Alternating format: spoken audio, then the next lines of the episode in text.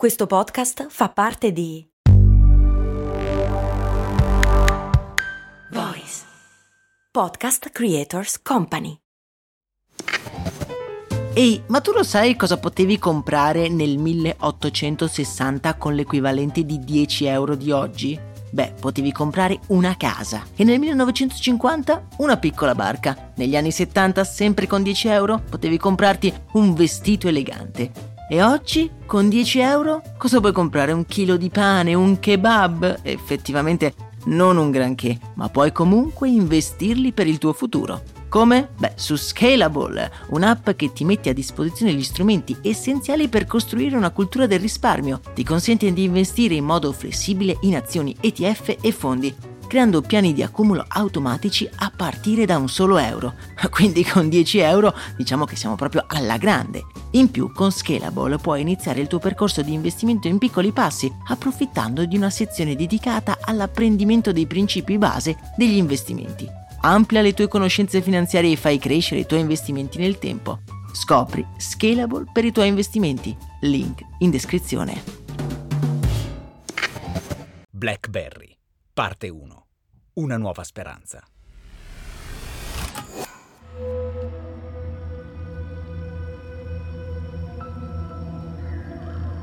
La foresta del pianeta Dagoba è un luogo davvero inospitale. La notte è umida e si alza da un lago immerso nelle mangrovie, creando una fitta nebbia.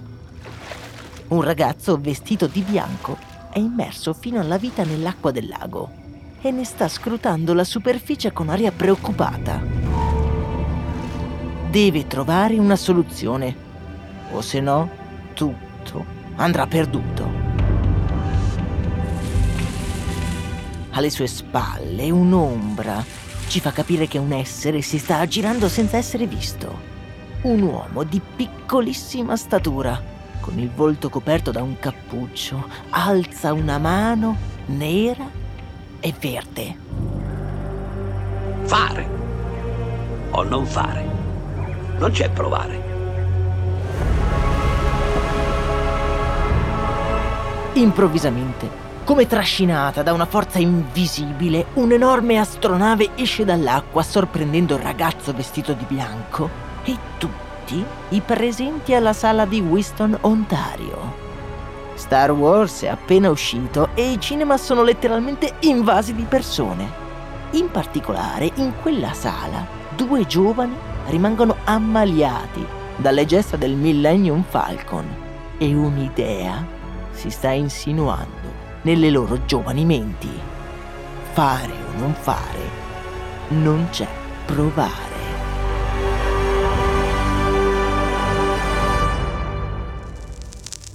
Max Corona, che sarei io, presenta Storie di Brand, un entusiasmante viaggio back in the future alla scoperta delle storie che si nascondono dietro i marchi più famosi.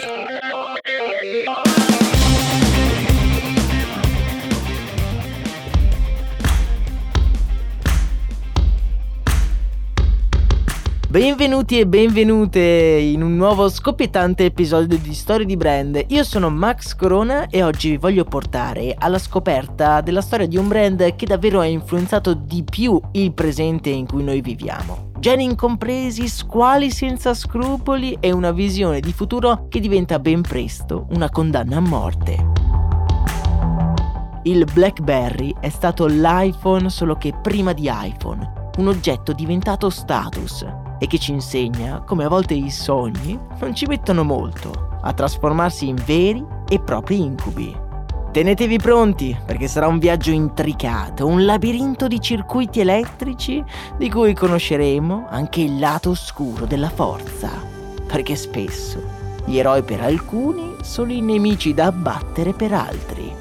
Prima di partire vi ricordo che per supportare gratuitamente questo progetto potete iscrivervi al canale podcast e attivare la campanella delle notifiche, oppure fate un giro in descrizione dove troverete tutti i link utili per approfondire e non solo. Allora amici miei, siete pronti a partire? Andiamo!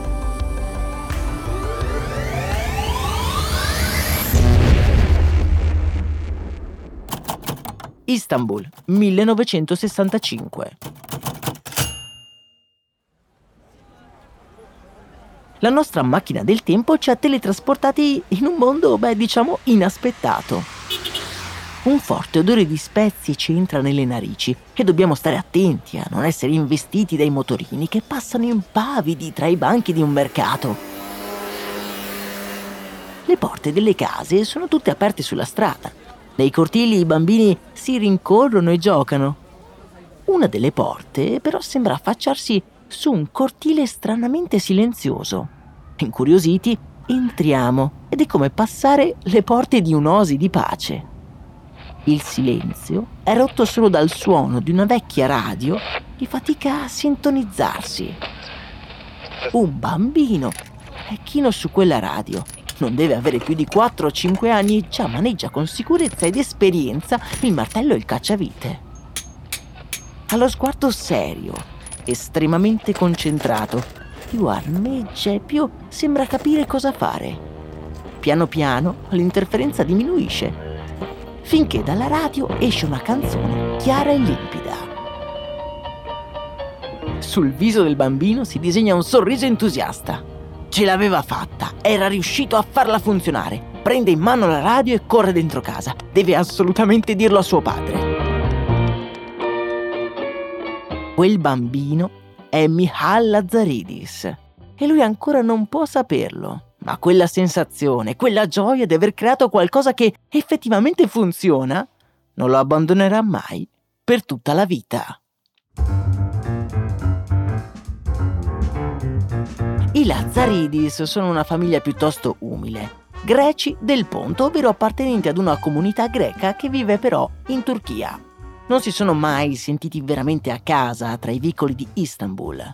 Il padre, Nick, non riesce a sopportare che i suoi figli abbiano un futuro simile al suo passato, trattati come estranei a casa loro, in una terra senza avvenire. Esasperati da una condizione precaria, decidono quindi di trasferirsi letteralmente dall'altra parte del pianeta, in un nuovo mondo, dove regna la calma e l'odore delle spezie non impregna più l'aria. Certo, il clima sarà decisamente più rigido e dovranno rinunciare al caldo del Mediterraneo. Ma è un prezzo che sono disposti a pagare perché quello è un paese in cui possono guardare al futuro con una nuova speranza. La famiglia Lazzaridis nel 1965 arriva a Winston, Ontario, Canada.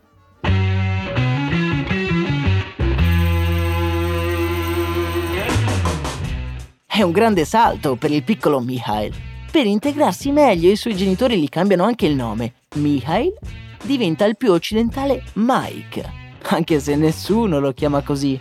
Anzi, a dire la verità, nessuno lo chiama proprio. È il bambino che parla strano a scuola, non conosce nessuno e ben presto si rifugia nella solitudine.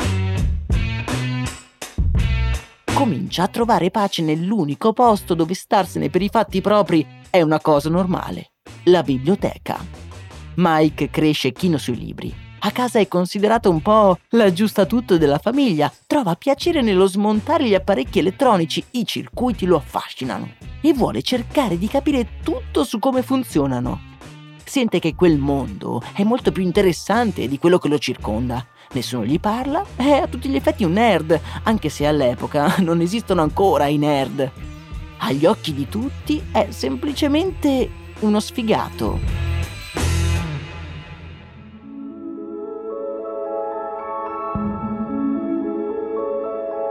A 12 anni riceve anche un premio, ma non un premio sportivo di quelli che ti rendono popolari. La biblioteca di Windsor gli regala una targa per aver letto tutti i libri scientifici della biblioteca. Un bel traguardo, ma che lascia il nostro protagonista in preda ad una certa angoscia. Adesso che cosa avrebbe fatto per ingannare il tempo? Dove si sarebbe rifugiato?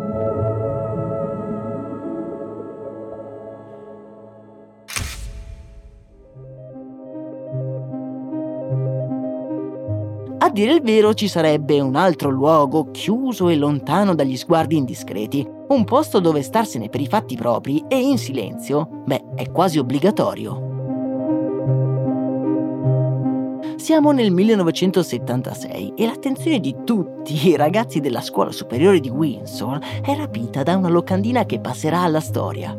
Colori sgargianti, robot e laggi laser Un nuovo film è arrivato in sala e si preannuncia indimenticabile.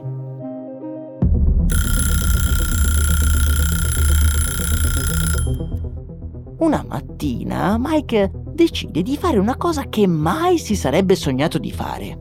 Salta la scuola e va al cinema. Prende la bici, esce dal garage e si tuffa nelle strade di Wilson. Non deve farsi vedere da nessuno. È come in missione. Il cinema di Windsor non è granché, si tratta di una piccola sala da pochi posti dove all'entrata il guardiano non si fa troppe domande. Il cinema quel giorno è semivuoto quando si spengono le luci. Star Wars per Mike è una vera e propria rivelazione. La fantascienza è una vera e propria rivelazione. Navicelle, robot umanoidi, sistemi di connessione e marchingegni elettronici oggetti che ancora non esistono, ma forse lui avrebbe potuto crearli, forse poteva provarci, poteva creare lui il futuro. Fare o non fare. Non c'è provare. Il suo corpo è come pervaso da una nuova energia, una forza invisibile che non gli dà tregua. Non vede l'ora di tornare a casa e mettersi subito all'opera prendere la sua vecchia radio, trasformarla in un telefono. Capisce che la fantascienza è fantastica solo finché resta un'idea. Mike, la fantascienza, sente che può crearla. Anche lui avrebbe avuto il suo Millennium Falcon, oppure qualcosa del genere.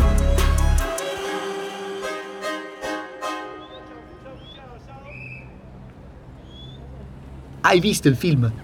Un ragazzo era uscito dal cinema insieme a lui è uno della sua classe, Doug. Mike si sente scoperto. Ora lui sapeva perché non era in classe e l'ansia gli sale, quasi non riesce a respirare. Ma, ma, ma aspetta, se lui era stato scoperto, beh, anche Doug non era a scuola. Allora, ti è piaciuto? Il ragazzo lo riporta alla realtà, gli sorride. Ha i capelli lunghi tirati indietro da una fascia di spugna e tiene una bici al suo fianco. Incredibile, vero? Ti ho visto a scuola, vai subito a casa? Io vado alla sala giochi. Senza parlare, Mike annuisce. È sorpreso. Non sa bene cosa fare, cosa dire. Perché lui, un amico, beh, non l'ha mai avuto.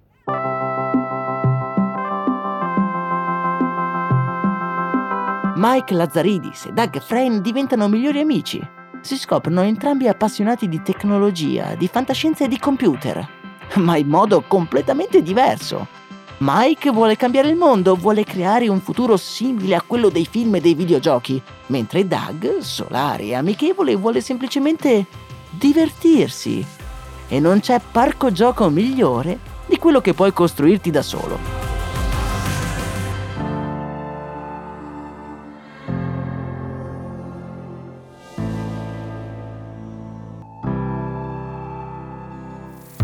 Fisica, matematica, chimica, astrofisica. Della mole di libri letti da Mike fin dalla più tenera età, tutti, insegnanti e genitori, si aspettano che lui possa diventare un grande scienziato e perché no, un ricercatore universitario. E invece nel 1979 Mike e Doug si iscrivono all'università, ma ad una facoltà che non gli garantisce una carriera accademica. Si tratta di informatica e scienze computazionali una materia di cui ancora in quegli anni non si sa granché, ma che per i due amici ha un retrogusto particolare, ha il sapore della fantascienza.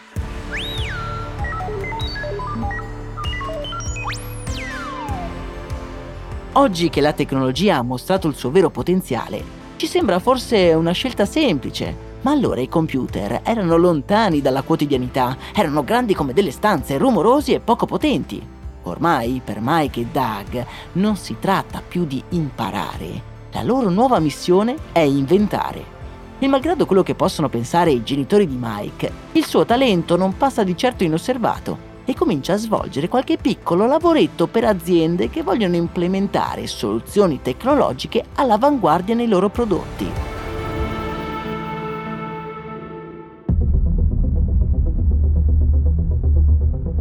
Doug e Mike passano tutto il loro tempo insieme. In teoria stanno studiando la stessa cosa, gli stessi argomenti, gli stessi esami, ma la loro attitudine è completamente diversa. Mike è un uomo in missione, sempre concentrato, mentre Doug, beh, si gode il momento, gli piace stare in compagnia, organizza il cineforum del campus, dove Indiana Jones e naturalmente il nostro Star Wars, beh, la fanno da padrone. I videogiochi intasano il suo computer, ma questo non gli impedisce di essere comunque brillante e anche tecnico. In realtà, Mike e Doug ce l'hanno una cosa in comune, la loro visione vogliono creare qualcosa di nuovo.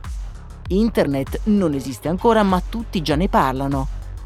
Un modo invisibile di essere interconnessi, un modo per fare cose mai viste prima, una cosa simile alla forza di Star Wars, solo che alla portata di tutti.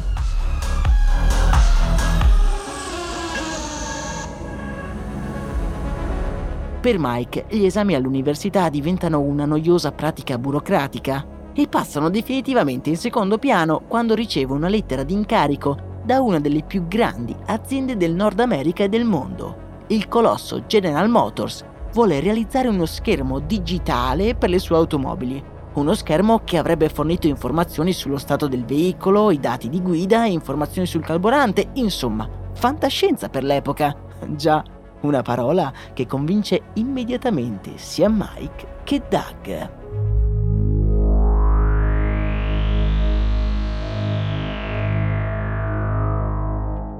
I due lasciano l'università a pochi esami dalla laurea per realizzare il progetto e una volta terminato il prototipo il loro lavoro è ufficialmente finito.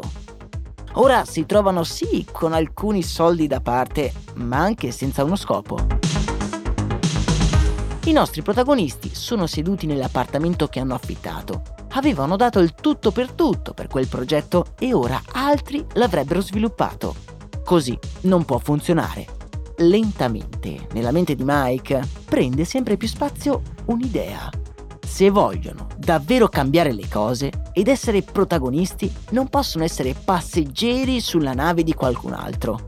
Han Solo e Chewbacca avevano la loro nave spaziale, non è vero? Dovevano essere loro a guidare. Gli serve un loro Millennium Falcon per cambiare davvero le cose, essere liberi e prepararsi al salto nell'iperspazio.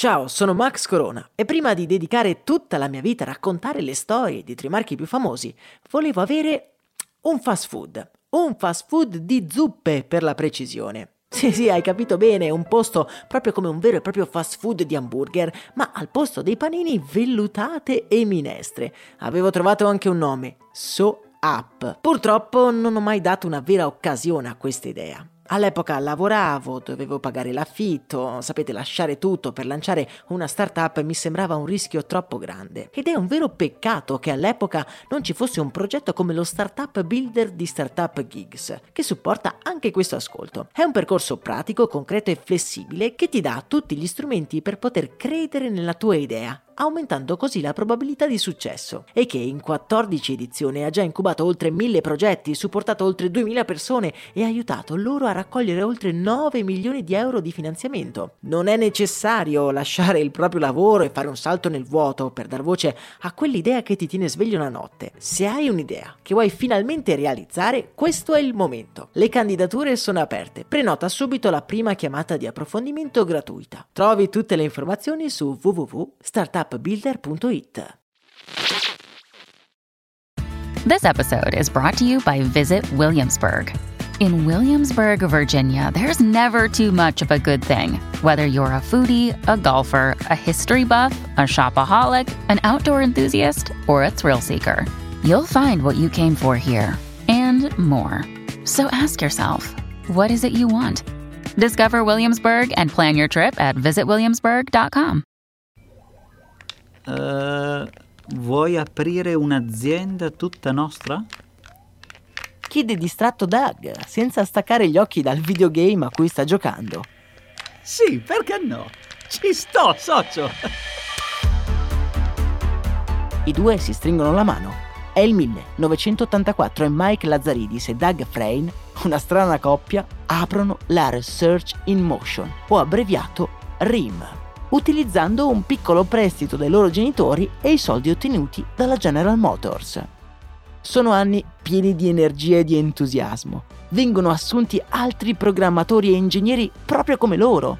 Un equipaggio che è degno dei due capitani. Sono tutti nerd con la passione per la fantascienza.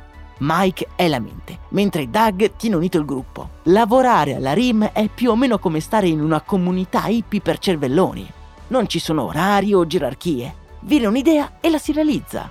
Il tutto cercando di stare al passo con le nuove uscite dei videogiochi.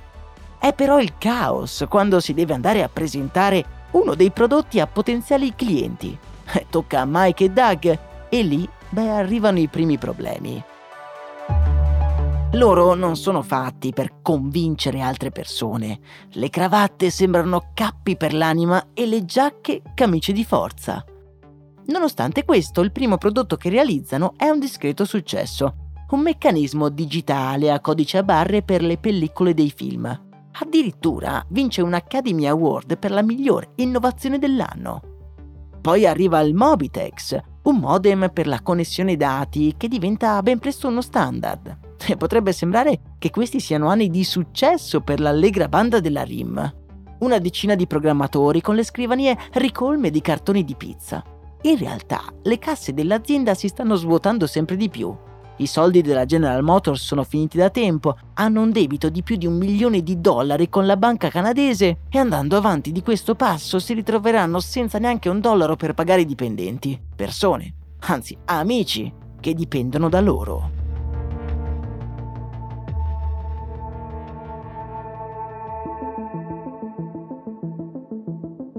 Sconsolato, Mike un giorno si ritrova a sfogliare vecchi appunti universitari è in preda al rimorso. Se solo avesse finito gli studi, perché si era dovuto imbarcare in quella situazione così precaria? Ad un tratto, però, l'occhio gli cade su un appunto, una frase che aveva detto uno dei suoi professori durante una lezione. Non si ricordava neanche di essersela appuntata. Chiunque riuscirà a mettere un computer in un dispositivo mobile probabilmente segnerà il futuro computer, un dispositivo mobile, segnerà il futuro. Ma certo! Siamo ormai sbarcati nei primi anni 90 e i computer a quell'epoca sono una cosa sì ancora nuova ma ormai comune. Molti ne hanno uno a casa. In tutte le postazioni si può trovare un computer da cui guardare le mail i telefoni cellulari sono ingombranti e pesanti. I cercapersone, d'altro canto, sono molto più comodi.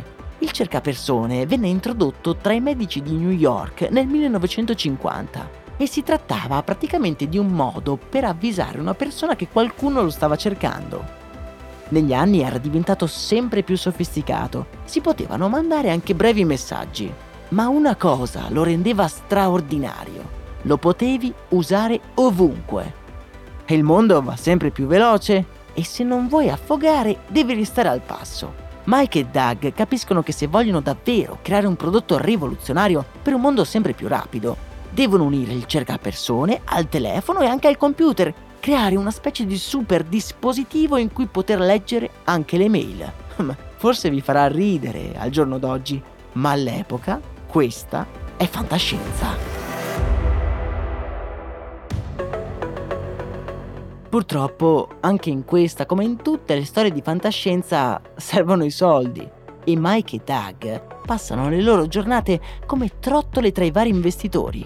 Vagano per una galassia di banche, società informatiche e uffici governativi. Nessuno capisce il vero potenziale di questi due imprenditori, con l'ambizione dei cavalieri Jedi e che portano con loro il segreto di una nuova forza. È il 1992 quando entrano per la prima volta nella sede dell'azienda Shatterland Schultz. Quelli non sono anni in cui si fanno presentazioni PowerPoint. Immaginatevi Mike, timido e impacciato, chiuso in un completo di dubbia fattura, seguito da Doug, un hippie dai capelli lunghi in pantaloncini corti che si trascina sotto braccio un cavalletto con dei fogli in cui è stampata la loro idea, un telefono da cui si possono leggere anche le mail. Beh, diciamo che non danno molte sicurezze.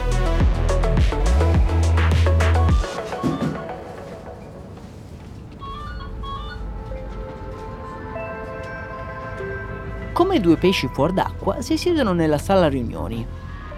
A quanto avevano detto, il vicepresidente dell'azienda li avrebbe ricevuti a breve. È la loro grande occasione. Ma il vicepresidente è in ritardo e i nostri protagonisti sono sempre più agitati. Camminano avanti e indietro per la sala guardandosi negli occhi preoccupati. Ad un certo punto, nell'ufficio antistante a loro si sente urlare e poi una porta che sbatte. Dal corridoio, un uomo stempiato guarda fisso verso di loro attraverso il vetro, stringendo i pugni lungo il corpo. Mike e Doug sono terrorizzati. Il momento è indubbiamente dei peggiori. Vorrebbero annullare l'incontro, ma ormai ci sono. L'uomo su tutte le furie apre la porta a vetri e li fissa con il suo sguardo feroce. Sembrerebbe pronto a sfogare tutta la sua ira accumulata sui due malcapitati di turno. E voi che volete? La sua voce risuona nelle loro teste come un'oscura minaccia. Allora? ah, eh, sì, eh, noi siamo qui per presentare il nostro telefono, eh, che poi sarebbe un cercapersone, ma insomma una via di mezzo. Utilizzerebbe la rete. Eh? Sa no? La rete che non si vede. Eh? Dai, diglielo anche tu, Mike. Come la forza. Ha, ha visto Star Wars? Lo abbiamo chiamato DigiSync. Cioè, serve per la mail, ma anche per chiamare. Lo abbiamo chiamato DigiSync. L'uomo in nero non li ha degnati neanche di uno sguardo. Per tutto il tempo ha continuato a fissare la sua scrivania, respirando affannosamente per sbollire la rabbia. Come se volesse dire perché toccano sempre a me queste seccature. La forza. Fatemi un favore, anzi fatevelo a voi stessi, non fatevi più vedere e vi prego cambiate nome a quel coso. Nel dirlo, si era alzato dalla scrivania e malgrado la sua statura non fosse esagerata, il suo carisma li spazza completamente via come per magia. I due escono dall'ufficio in silenzio. Nessuno li aveva mai trattati così, tutti li avevano ascoltati e ormai avevano collezionato una schiera infinita di vi faremo sapere. Tutto sommato, almeno quel tipo aveva avuto una reazione diversa.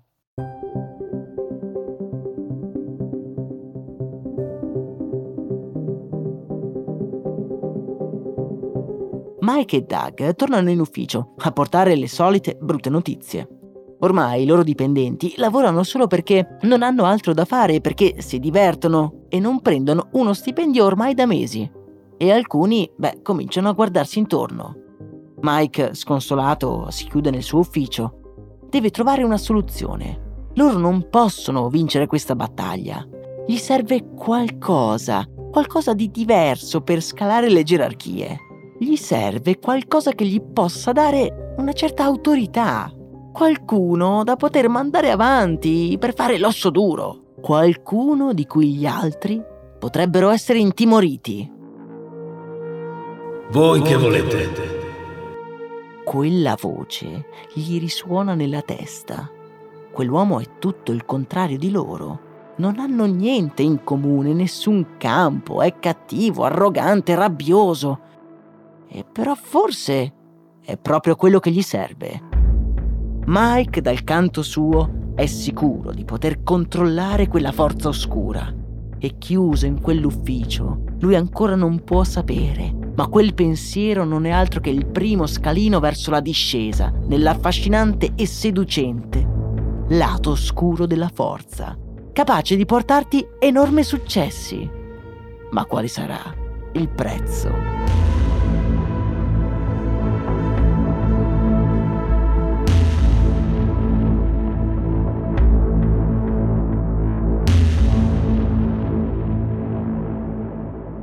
Nella prossima puntata. California. La sala conferenze è gremita di persone. Uomini e donne seduti sulla punta della sedia. È iniziato il countdown. Un uomo, dietro il palco, si aggira come un'ombra nera e oscura.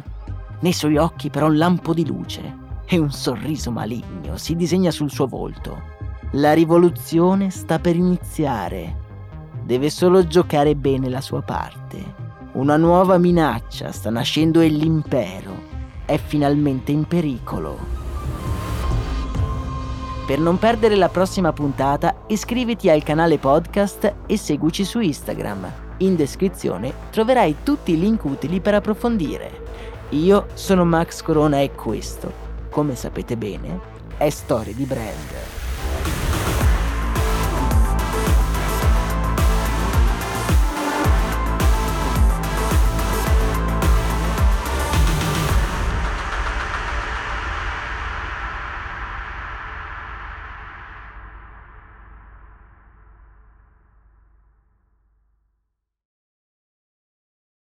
E adesso un bel caffè finito. Perché rischiare di rimanere senza caffè quando puoi abbonarti a Caffè Borbone? Prezzi vantaggiosi, costi di spedizione inclusi, tante possibilità di personalizzazione e l'abbonamento lo sospendi quando vuoi. Decidi tu la frequenza, la qualità, scegli tra le cialde e capsule compatibili e crea il tuo mix di gusti e miscele. Mai più senza caffè con l'abbonamento Caffè Borbone. Tutte le info su caffèborbone.com.